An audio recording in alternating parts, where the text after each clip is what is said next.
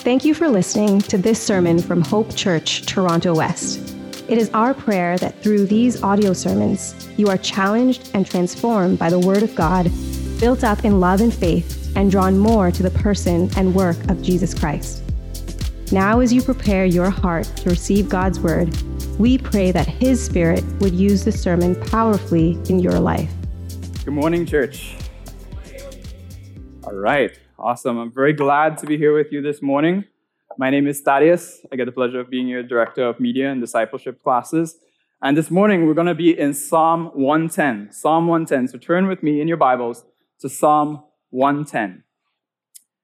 So, by way of introduction, boys are rambunctious and energetic, right? Uh, little boys just want to fight, want to conquer something, want to charge into battle. Actually, uh, my little godson, Aaron, uh, he will find anything and make a weapon from it. Uh, be it a stick, his sister's curling iron, perhaps, or mommy's hair dryer. He's going to find something and make a weapon from it and just charge raging into battle and try to defeat some foe, perhaps his sister's garden plants, or maybe Marcus, his older brother. This is what little boys do right? They want to charge into battle. They want to be warriors. And this is part of what it means also to be a man. Little boys are playing out what uh, is inherent in their manhood in play, right? Uh, but when our manhood, when manliness is harnessed for good means, men can protect the vulnerable. Men can fight for things that are right, for freedom, for justice, for righteousness. Men can stand up in societies. But when it's corrupted, it can go really, really wrong. But at the end of the day, men want to be warriors. You might be wondering, what does this have to do with this psalm? Well, this psalm is about the ultimate warrior, Christ. And he's the one who wages war to save the damsel, his bride, the church. And he defeats the dragon, the devil, and all of his foes. This is the ultimate warrior psalm. This is the psalm that men should love to read. And this balances actually our view of Jesus, perhaps. Our culture maybe has a view of Jesus that might be not the full picture. Uh, you see on a lot of pictures this gentle Jesus, meek and mild, right? Looking like a shampoo hair commercial. And he's got long flowing locks, blue eyes, and maybe a lamb on his shoulder. Now, that's one aspect of the incarnation, don't get me wrong. But that's not the whole picture. Jesus didn't just stay as a baby, and he didn't just stay as meek and mild Jesus. He is risen He's risen today and he's ascended now to the right hand of the Father. This psalm actually gives us the view of Jesus that we see perhaps in Revelation 19, where Jesus there is riding in on a white stallion. He's tatted up. He's got King of Kings and Lord of Lords on his thigh. He's got a fire coming out of his eyes, a sword, and he's got a robe dipped in the blood of his enemies, and he's leading heaven's armies. This is what this psalm gives us a sight of. You know, this is the Jesus that the manliest of men and the machoest of men have to bow to, and the wisest of men have to follow, and will willingly follow, as we'll see in the psalm. So let's jump now to Psalm 110 in your Bibles. Read with me. Hear now the words of this sovereign and the only God. It says this, a Psalm of David, verse 1. The Lord said to my Lord, Sit at my right hand until I make your enemies your footstool. The Lord sends forth from Zion your mighty scepter, rule in the midst of your enemies. Your people will offer themselves freely on the day of your power in holy garments. From the womb of the morning, the dew of your youth will be yours. The Lord has sworn and will not change his mind. You are a priest forever after the order of Melchizedek. The Lord is at your right hand. He will shatter kings on the day of his wrath. He will execute judgment among the nations, filling them with corpses. He will shatter chiefs over the wide earth. He will drink from the brook by the way.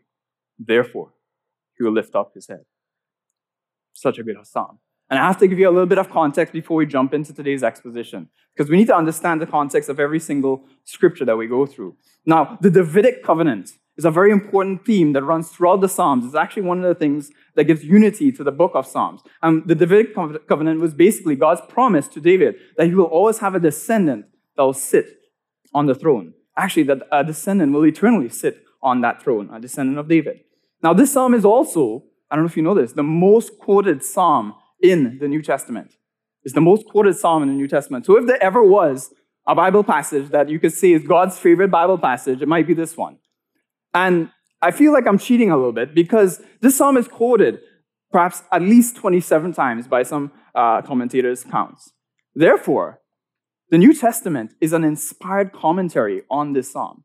So as we dig into the psalm, I'm going to be using from the New Testament to expound what's the true meaning of this psalm. Actually, this is really important because this is one of those psalms that is unapologetically, unmistakably a messianic psalm, meaning that it points to Israel's long for Messiah. It's one of those psalms that you can't mix up any other way. How is it that this Lord, this Adonai, is being invited to sit at the Lord's right hand? That's a place of power and majesty. But also, he's a priest, and he's going to have that forever and then he, he does what only God does and judges nations. This psalm can't be applied to David or any of his progeny. This psalm is clearly a messianic psalm. And actually, this confused and puzzled a lot of rabbis because of this same thing. They, they looked at this and were like, what do we do with this? And there was a lot of different theories around it. Now, Jesus himself saw this psalm in relation to himself. In Matthew uh, chapter 22, he's having a confrontation, as he normally does, with the, the Pharisees. And they ask him about uh, the Messiah. Is he David's son? And, you know, Jesus basically tells them, well, how is it, if he's David's son, that David in the Spirit says that the Lord said to this one, who's David's son, sit at my right hand? So he's clearly above David somehow. So clearly, this Messiah is not just only merely human. See, there's a lot of Psalms in the book of Psalms. Some Psalms are battle Psalms, meaning they're songs that are sung pleading for God to fight on their behalf as the Israelites go into battle. Some psalms are enthronement psalms. They're meant to be sung at uh, enthronement ceremony when a king is established, right? This psalm is both. Is the enthronement of the ultimate king who leads his people into battle. So, if you've got your notebooks, write this down. The Lord's Jesus Christ, firstly, is this He's seated. He is seated. He's enthroned at the Lord's right hand. Verse 1. Now, before we read verse 1 here, I have to note something here. In our English translations, it sometimes can confuse us a little bit because it's translating two different words with the same word Lord. So if you look in your Bibles, if you have an ESV, you'll see that Lord is sometimes all caps or sometimes has common letters. And that's distinguishing between two different words in Hebrew. One is Yahweh, which is the proper name, at least our modern uh, uh, uh, approximation of what it would have been pronounced. That's the, the name of God. It revealed to Israel in the Exodus, right? And the other word is Adonai, which is just a more uh, generic sort of term for master or Lord. So if we were to read verse 1, it would say this Yahweh says to, Ad- to my Adonai, Sit at my right hand until I make your enemies your footstool. And this is the enthronement. What we're seeing here in verse 1, this is the enthronement of that seed of David, that Davidic uh, descendant of David, being eternally enthroned above. Now, this term here, the right hand of God, what does that mean? On the screen for you, the right hand of God is a symbol for a couple of things in Scripture. It's a symbol for God's power, for His power. It's a symbol also for His protection, for His presence, for salvation, for victory, for defeat of enemies, and the mighty works of God is, is carried out by His right hand. It's a, also a symbol for judgment. So this Adonai, whoever he is, being invited to sit at God's right hand, is being invited to share in all of these things. It's a place of power. It's a place of, place of sharing authority with God. Now let's turn to the inspired commentary on this psalm. Hebrews 1, the author of Hebrews, he uses this psalm unapologetically in reference to Jesus Christ in chapter 1. And he says that, therefore, because of this, because this psalm is actually truly fulfilled in Christ, therefore, Christ is actually even more exalted than the angels. Actually, in verse 13, he says, uh, But to which of the angels did God ever say, Sit at my right hand until I make your enemies a footstool for your feet? He's quoting from this psalm. And he's saying, Look, this is Jesus. It can't be the angels. Because to what angel did he ever say that? This psalm is in relationship to Christ. Now, the logical question that we should have is when? When was Jesus Christ seated at the right hand of the Father? When did this happen? Well, again, we have inspired commentary on this because some, there's some Christians who say that, well, Jesus Christ isn't Lord yet. He's not king yet. His kingdom is not yet. The devil is the ruler of this age and the ruler of this world. Now, is that though what we see in the Bible? I'll point you to Matthew's gospel. Because Matthew's gospel is actually written to a Jewish audience. That's why throughout Matthew's gospel, you see the common phrase, this was done to fulfill scripture. And then it will quote scripture. Matthew's gospel was meant to show Jews that Jesus was the Messiah and that he is Israel's true king. And if you look throughout Matthew's gospel and follow the narrative of Jesus' life, there in Matthew 4, you see the first time Jesus comes on the scene in public ministry, he declares what? Repent. Why? For the kingdom of God is far off in the future? No. Is at hand. Is at hand. Right at the beginning of his ministry. And then fast forward to Matthew chapter 12. Jesus is casting out demons, and he says, If I cast out demons by the Spirit of God, the kingdom has come among you. Did Jesus Christ cast out demons by the Spirit? Yes. So the kingdom had come among them. And not only that, later on in that chapter, he tells a little parable. He says, like, listen, if there's a strong man, you can't plunder this guy's house. You can't rob this guy's house unless someone stronger than him first comes and ties him up. Jesus says, Yo, I'm that strong man. I'm the guy who tied up the devil and plundered and steal his stuff. Jesus Christ is establishing his kingdom in his ministry on earth. And by the time the end of Matthew's gospel, after the cross and resurrection, chapter 28, as he's giving his great commission to his disciples, he says, What? All authority in heaven and on earth, not just in heaven, and on earth, all of it is whose? Satan's? No, Christ's. All authority is mine, he says. So Jesus Christ right now is seated at the Lord's right hand. And this is also continued throughout the New Testament. If you need more scripture, let's go to the inspired commentary, Philippians 2. Paul says there of Christ's humiliation that he, became, he humbled himself and became like a servant who was crucified and raised and resurrected. And now what? He's given the name that is above every other name. Every Jew would have known what that name was. That name only belonged to Yahweh. Only Yahweh's name was the name above every other name, and to which every knee shall bow and every tongue confess. That name is given to Jesus after his resurrection. Paul in Ephesians 1, it's on your screen, says this about Christ's resurrection. He says, God raised him from the dead and seated him at his right hand. See, it's from our text. And in the heavenly places, far above all rule and authority and power and dominion. And above every name that is named, not only in this age, but also in the age to come. And he put all things, how many things? All, under his feet and gave him as head over all things to the church.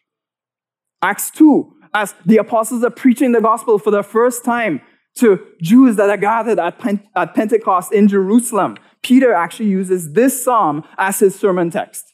And he uses it to prove Jesus' exaltation. And he concludes his message with this in Acts 2, verse 36. He says, Let all the house of Israel know, therefore, for certain that God has made him both Lord and Christ. This Jesus, whom you crucified, he says to the Jews.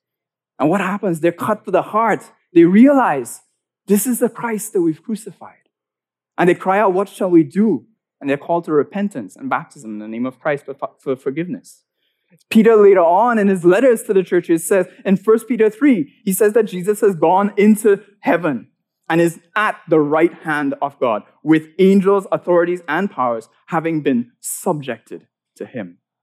So, according to the teaching of the apostles, Christ's resurrection and ascension is proof, proof positive, that he is enthroned right now as King of Kings and Lord of Lords, and he reigns over everything now. Let that sit for a moment, because that has massive implications for our lives. Massive. Robert Letham, in his systematic theology, says this, it's not on your screen. He says, A victorious king would travel throughout his territory, establishing and confirming his rule in every place throughout his domain. So Christ's realm is universal. He has ascended far above the heavens and, is now, and now fills all things. He has passed through his territory and has won authority throughout his realm. So, another question then. We asked, uh, when did this happen? Well, what is he doing right now? If he's at God's right hand, what is Christ doing right now? Well, we also have inspired commentary to tell us. What is Christ doing at God's right hand? Romans 8, verse 34 says that he's advocating for us before the Father so that no one can condemn us. The reason why, saints, you cannot be condemned by any accusation of the enemy is because you have an intercessor at the right hand of the Father advocating for you. He's showing these are the scars, these are the, the, the wounds that I took to pay this one's debt. Also, Acts 5, verse 31 says that he's granting right now from his place of authority repentance and forgiveness of sins. Jesus Christ is right now Lord. And it's not up to whether we will make him Lord or anyone will have the opinion that he is Lord. He is objectively Lord. And it's actually the basis of our proclamation of the gospel. When Jesus gives the commission, he says, All authority has been given to him, therefore go is the basis of our gospel proclamation. And it also means that this gospel is not just an invitation, it's a command, it's a summons, because we speak as heralds for the King of Kings. We say, repent. God has commanded now, Acts 17. God has said that all men everywhere must repent. The gospel is a command that goes out with divine authority from this risen king. And you can try to fight that lordship and be broken by him and be made a footstool. Or you can submit joyfully to this good king. He's a good monarch who will rule and, and serve you well. Joyful obedience to this king and become part of his kingdom. C.H. Spurgeon, that great uh, preacher, he said, Even now, he, Christ, is reigning, though all his enemies are not yet subdued. His dominion is in no jeopardy, otherwise he wouldn't, he wouldn't remain quiet. Therefore, there's no cause for alarm. Whatever may happen in this lower world, the sight of Jesus enthroned in divine glory is the sure guarantee that all things are moving on towards ultimate victory. Those rebels who now stand high in power shall soon be in the place of contempt. They shall be his footstool. And what a comfort for us. If you're in Christ, you've got that warrior on your side. And Though all the world we see so much tribulation and trials, so much uh, things happening that can be worrying and concerning for us, is Christ disturbed? No, he's still seated, seated at the right hand. And notice what our text says. You have to read this very carefully. It says, until I make your enemies your footstool. So, quickly, what's a footstool? Well, according to the Expositor's Bible commentary, it says to make the enemies a footstool is an ancient Near Eastern metaphor for absolute control. Originally, the victorious king placed his feet on the necks of his vanquished foe. From this practice arose the idiom of making one en- one's enemies one's footstool.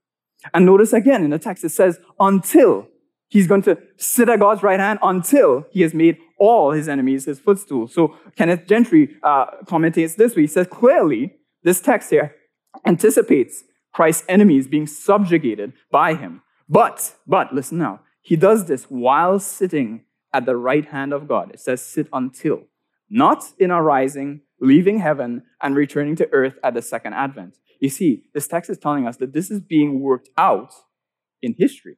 And there's actually inspired commentary on that as well. What does this look like? What does the flow of history look like? Well, Paul in 1 Corinthians 15 actually uses this text to tell us. He says in 1 Corinthians 15, is up on your screens.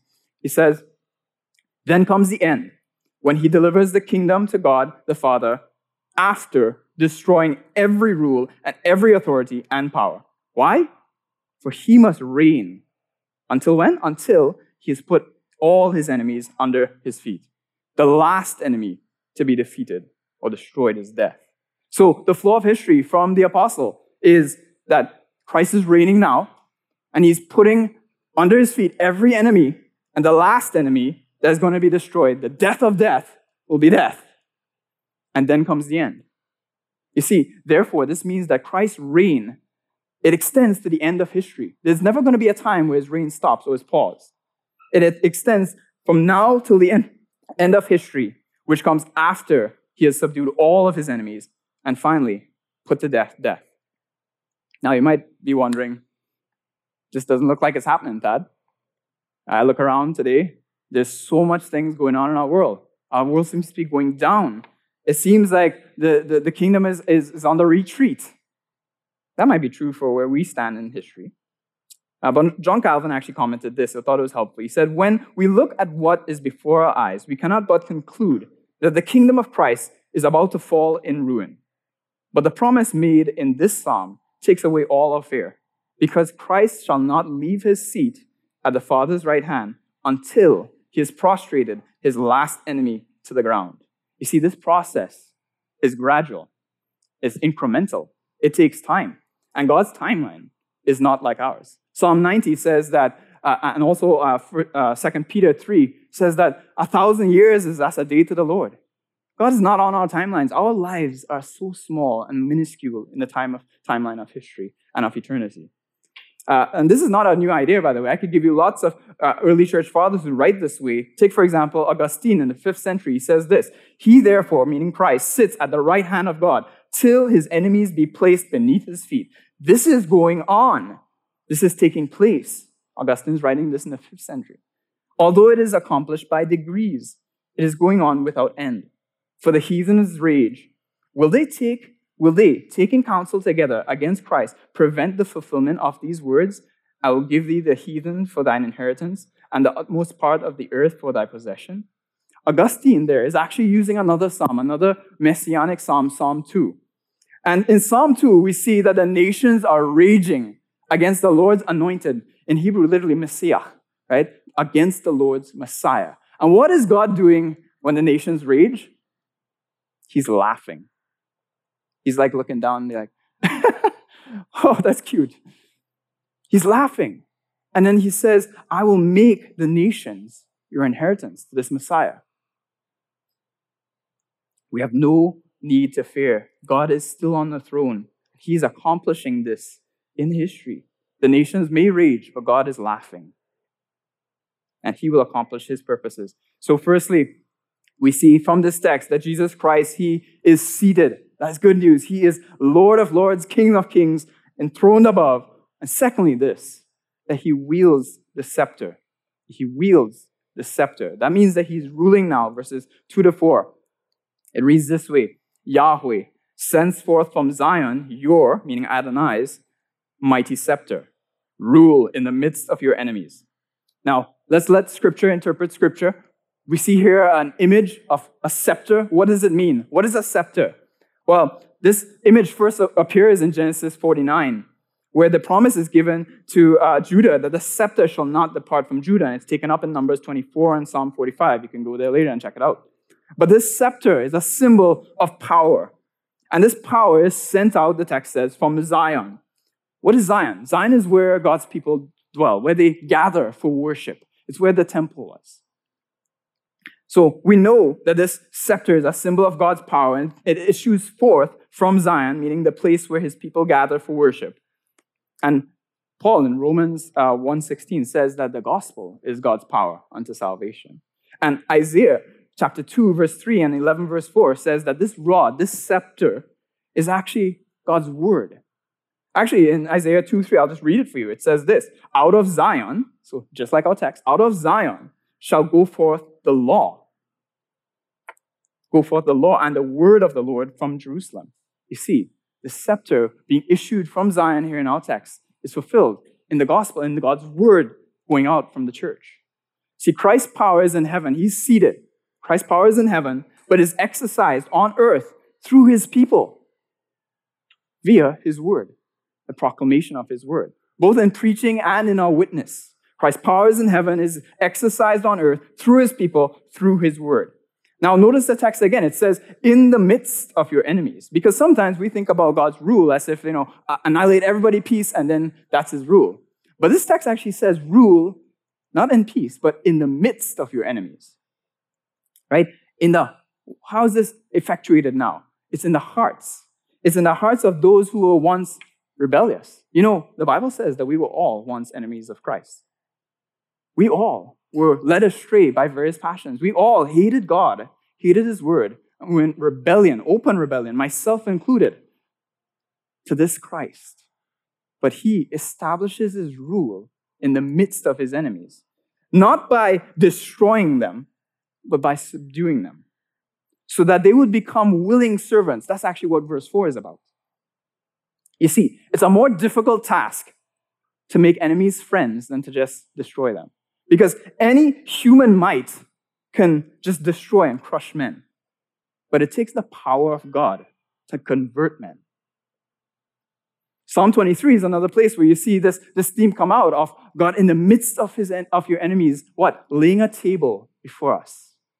Now, how confident do you have to be as a ruler to, in the midst of your enemies, set up a picnic?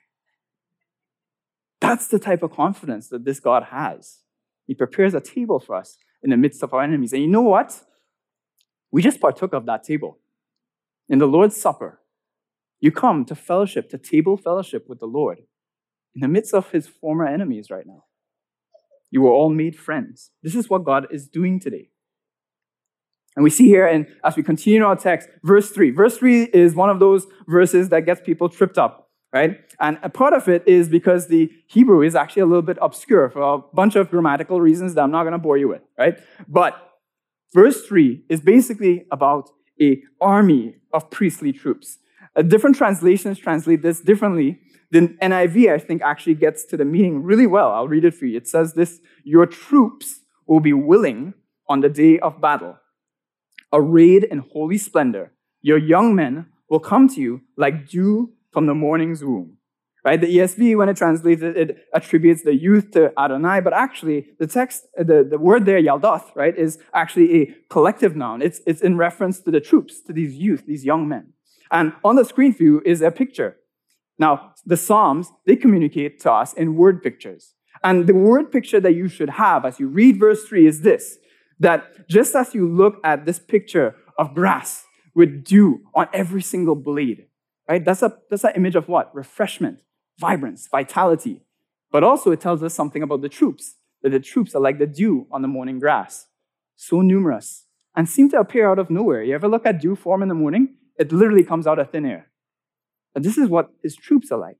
And the gospel call is actually this clarion call for this vibrant, willing army to assemble. As the gospel goes out and people respond, this army assembles almost as if out of no, no, nothing to serve their commanding officer. John Frame on your screen says this The gospel creates new people who are committed to Christ in every area of their lives. People like these will change the world. They will fill and rule the earth for the glory of Jesus. They will plant churches and establish godly families. They will also establish hospitals, schools, arts, and sciences. This is what has happened. And by God's grace, this is what will continue to happen until Jesus comes. Now, notice something else about this army that's assembling. They're not clothed with what you would expect, which is armor. What are they clothed with? It says holy garments. This is actually priestly garments. This is a fulfillment, actually, of what Isaiah said in Isaiah 61, and Exodus also said in Exodus 19, that God's people, he would make them a kingdom of priests. And First Peter, the Apostle Peter, applies that to the church, to you and me, to believers of Jesus Christ. He says that you are a chosen race, a royal priesthood, a holy nation, a people for his own possession, that you may proclaim the excellencies of him who called you out of darkness and into his marvelous light. If you are a Christian today, you are part of that royal priesthood. You are part of this priestly army in our text today that is assembling. And you are set apart for his service. Let me ask you this, church. Do you act like it? Does your life look like that? Do you have your priestly garments on? Are you set apart, sanctified, for holy use of your Lord. So, what does this mean? Let me draw some applications for us in this text. What does it mean for us as Christians? Well, firstly, it means this that we're in wartime. We are in wartime. The text says, in the midst of opposition. Now, look around. Perhaps you don't believe that we're in wartime. Look around a little bit. Evolution is being taught in our schools. It's basically telling our kids that they're animals evolved animals, and then we're surprised when they act like it. Right? Our culture continues to emasculate men and call their masculinity toxic. But as we've seen in the introduction, your masculinity is not necessarily toxic. When used for God's ends, it can be a glorious thing. We're confused even about just basic categories of male and female. That, uh, as Romans 1 says, the, as we continue in sin, this culture continues in sin, our thinking becomes futile and our minds become debased. Now, we also see Marxist philosophies, which have actually led in history to the deaths of over 100 million people under dictators like Mao and Stalin and Pol Pot. We see these philosophies actually being taught now in schools and educations, uh, in institutions and universities, and even through media. There's things like critical race theory which, uh, uh and, and anti-racism, which borrow off of these philosophies that are being actually instituted into law. Bill 67 right now in Canada is looking to implement that in every single school. We are at war. Yet the Bible gives us the answer for racism. It says that all partiality is wrong. It doesn't matter of skin color, of any other marking identifier. All partiality is wrong. You guys probably know this as you're in your workplaces going through diversity, equity, and inclusion training. We are in a war. The culture is rapidly turning more and more not just dispassionate about Christianity, but against Christianity. We have loss of fundamental freedoms and rights as we drift from the Judeo Christian foundations that our societies were built on. We have postmodernism where truth is just said that it's relative. That's just true for you. What's true for you is true for you, but what's true for me is true for me. That's just the same lie that the serpent told in Genesis 3 being rehashed today. Did God really say? We have no objective ground for, for, for truth anymore. And yet, even though we're in this wartime, we have men sitting around playing video games all day, perhaps addicted to porn, chasing down virtual conquest when God has called them to real world dominion and conquest. Not for their own kingdom, for, but for Christ's kingdom. We have to awaken. You see, it's appropriate for a little boy like Aaron, like my godson, to be uh, battling imaginary dra- dragons. That's good. That's good for a little boy to do. But you better bet that if he's still doing that when he's 21, Tristan and I, his dad and I, are going to have a real serious talk with that boy. But that's what's happening with a lot of our men. And let me not just lay into the men. This is happening society wide. Let's wake up. We are in wartime. Robert Letham, he notes this. He says, Christ's redemptive work is portrayed as a progressive subjugation of his enemies until the very last enemy is abolished at his coming. During this time, the church destroys opposing arguments and leads every thought captive to obey Christ. It is more than doubtful that the devil considers the world of human culture to be a common kingdom. It's even less likely that Christ, given all authority in heaven and on earth, will restrict his lordship to the religious sphere only or consider the world that he created and maintains to be a lost cause. On your screen, he continues and says this We are in a war. There's an enemy. That enemy is no gentleman, prepared to play by the rules and on a level playing field. When the world around us is relinquished to a supposedly neutral common kingdom, that enemy will seize control and in many ways has done so and is increasingly advancing. You see, if you think that there's some sort of neutral ground where you can just stand on the sidelines and be not involved. You're being lied to. There's no neutral ground. We are, either you are part of these troops that Christ is assembling, or you're on the other side. Jesus himself, himself says that either you're with him or against him. You're either gathering or scattering. What else does it mean for us? it means that we've also been freely enlisted. You've been freely enlisted. Saints, if you are a follower of Christ, you've been freely enlisted. This means that we are right now the church militant. And by militant, I don't mean that we are aggressive and that we are um, antagonistic against people. What I mean is that we realize that we are in a war. What I'm not saying also, hear me well, what I'm not saying is not that leisure and relaxation are necessarily wrong. Okay? Get that right. I'm not saying that leisure and relaxation are necessarily bad or evil.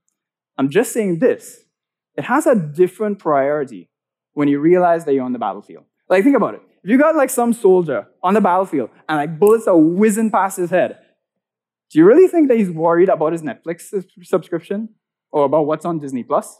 No. It just has a different priority. It's not that that thing is wrong necessarily, but he's got his priorities in order because he realizes where he's at. We're not called to be reserves waiting for the battle. We're already in it. You're on the front lines right now.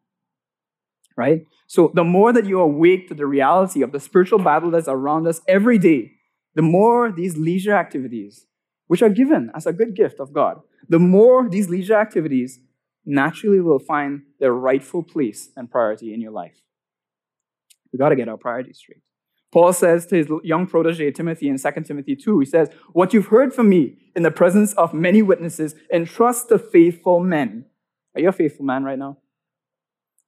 Who will be able to teach others also. Let me ask you, who are you discipling?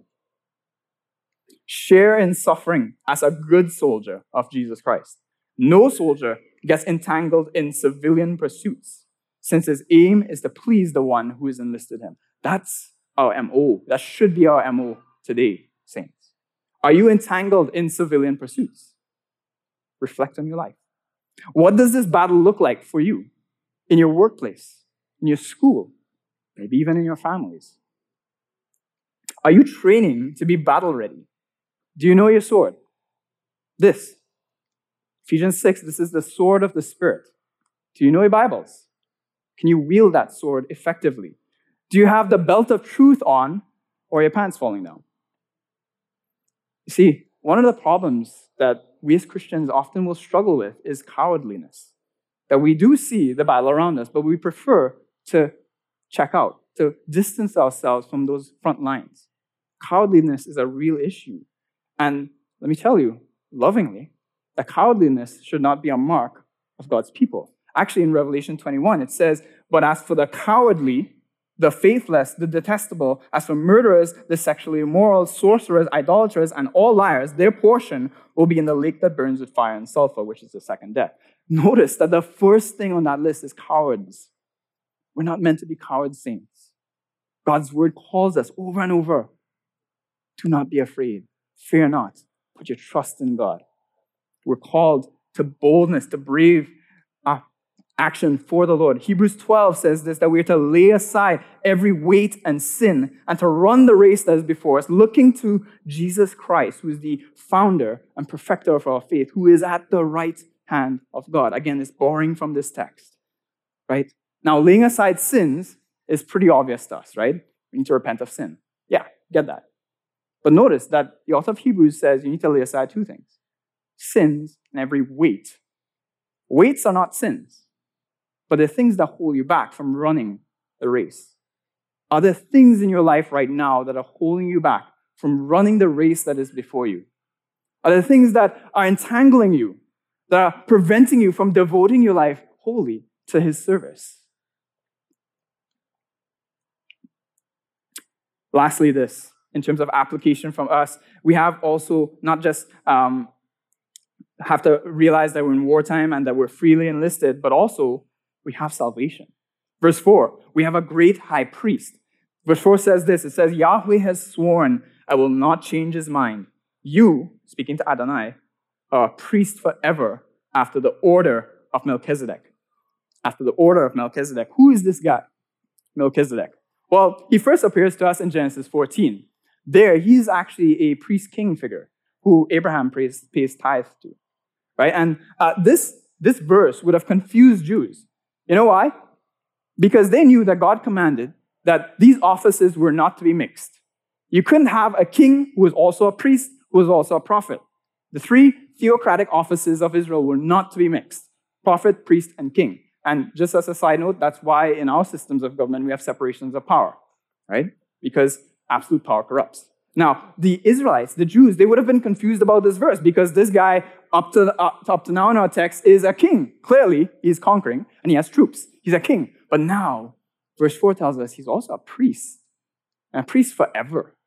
And he's after this other priestly line. He doesn't come from Aaron's line and the Levites, he comes from this line of Melchizedek.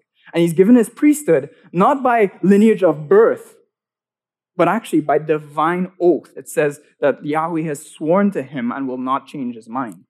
And not only that, if you look at the name Melchizedek, there's significance to that. Melchizedek is a comp- compilation of two Hebrew words. One which Melchi, which means uh, my king, and to Tzedek, which means righteousness. He's the king of righteousness. And if you go to Genesis 14, it also says that he's the prince of Salem. Now, all my Arabic speakers might recognize that, salam. It's another Semitic language, means peace. He's the Prince of Peace. Jesus Christ, after the order of Melchizedek, is our King of righteousness and Prince of Peace. He's actually the fulfillment of Zechariah's prophecy in Zechariah 6 about this righteous branch that would come up, and this Messiah, this righteous branch, would be a priest king. The psalm is bringing together all of these different things, and the New Testament shows us its fulfillment in Jesus Christ. Paul says that all the promises of God find their yes and amen in who? Jesus.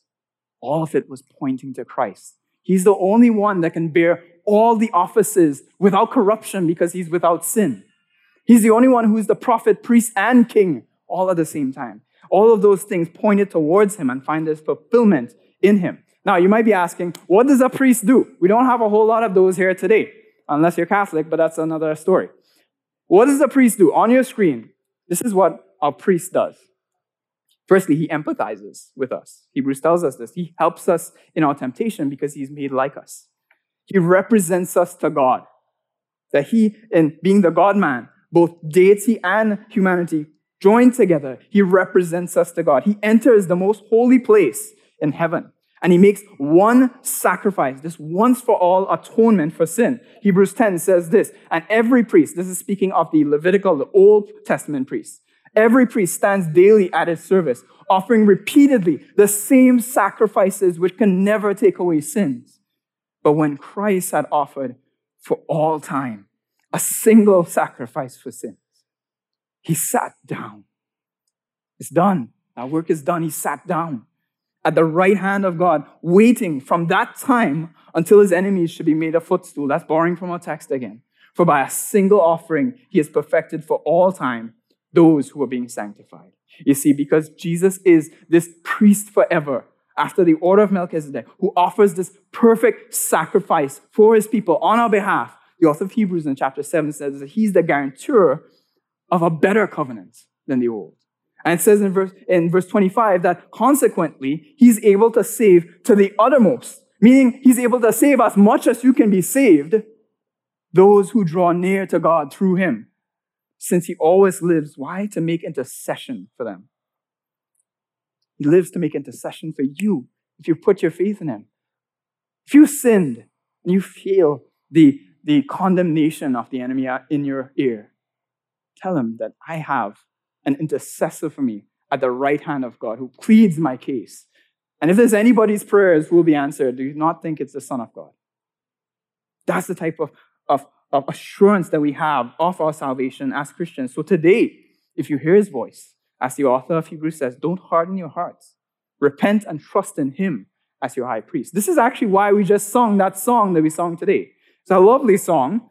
It's a song, the only song I know actually that, that is about Christ's uh, high priestly intercession on our behalf. It says, Before the throne of God above, I have a strong and perfect plea. A great high priest whose name is love, whoever lives and pleads for me. When Satan tempts me to despair and tells me of the guilt within, upward I look and see him there, who made an end to all my sin. The last verse says, One with himself, I cannot die. My soul is purchased by his blood. My life is hid with Christ on high.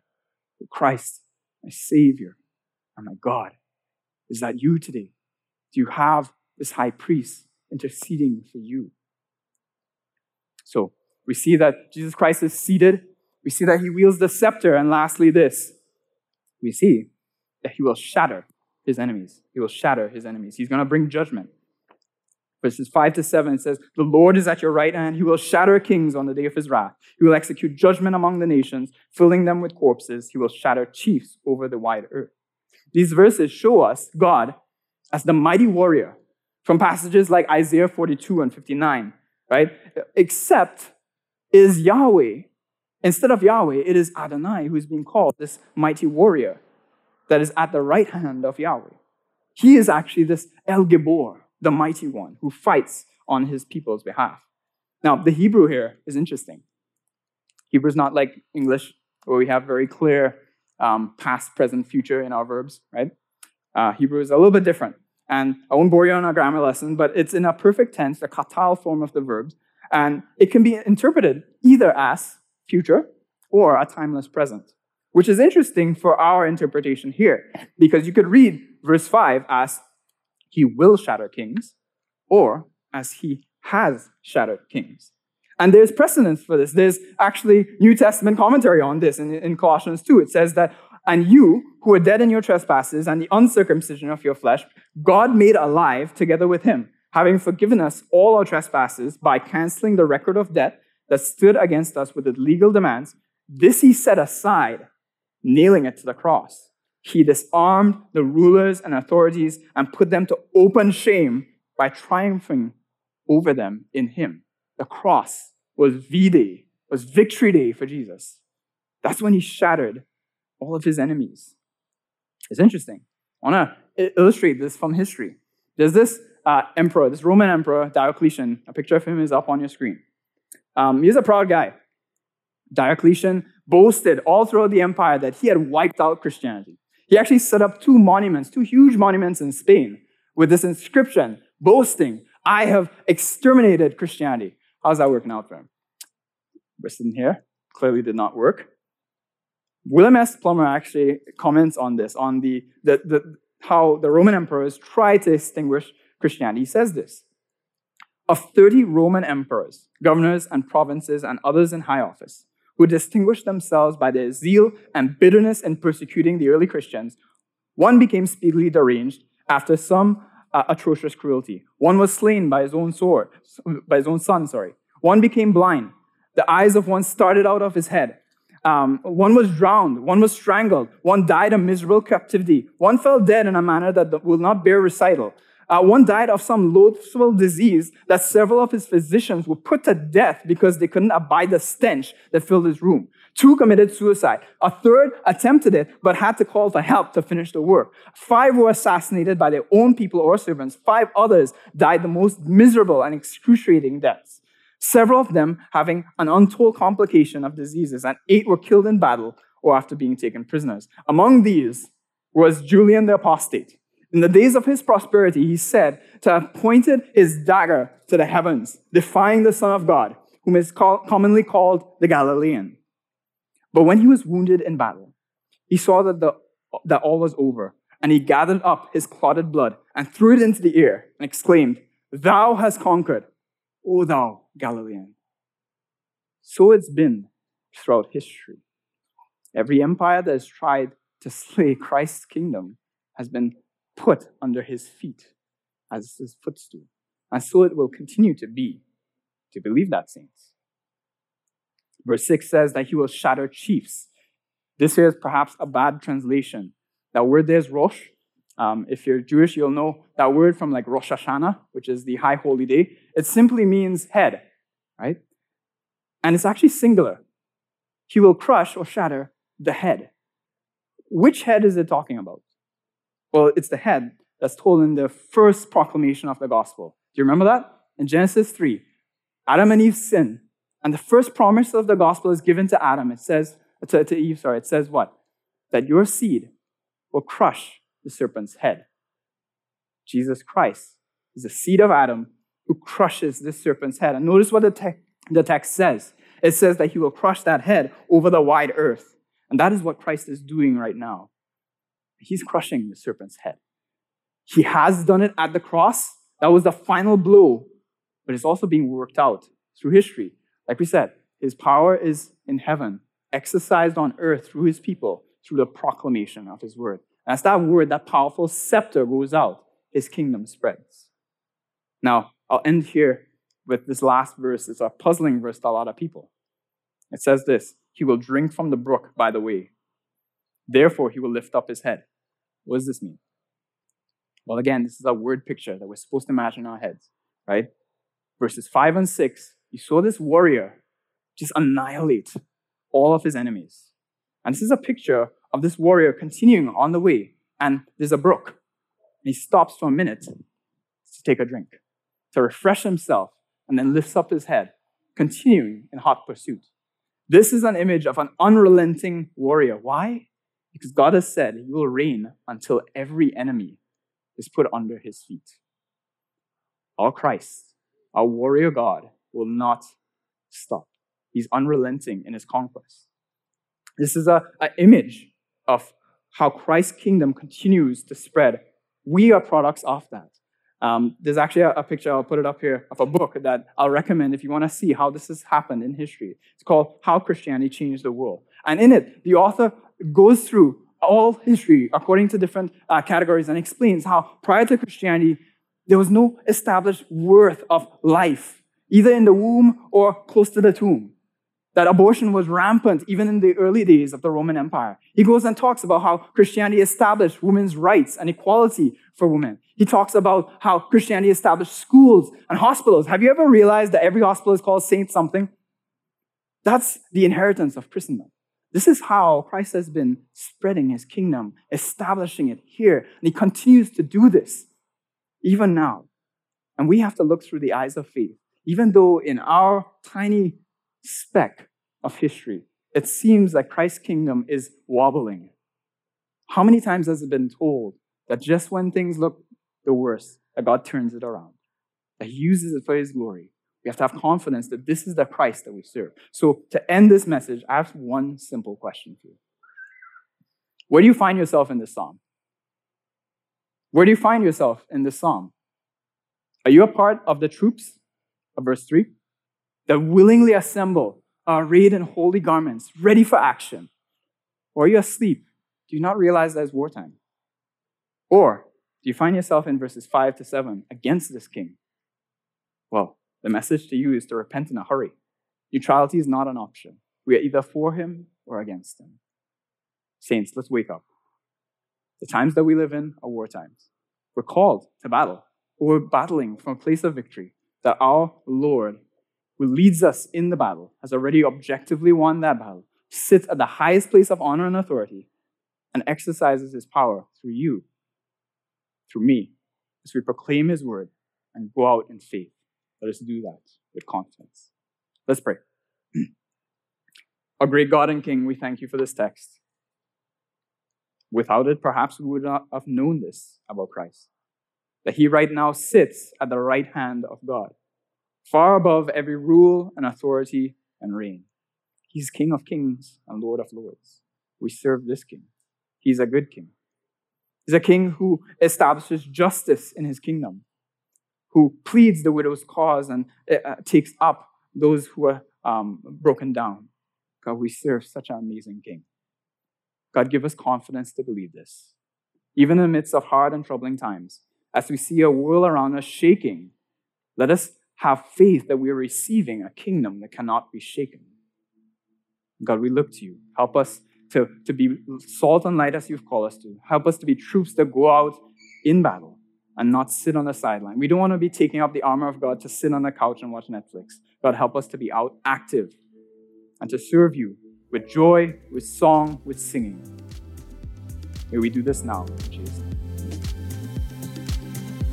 For more resources and information about Hope Church Toronto West, please visit hopechurchtw.ca.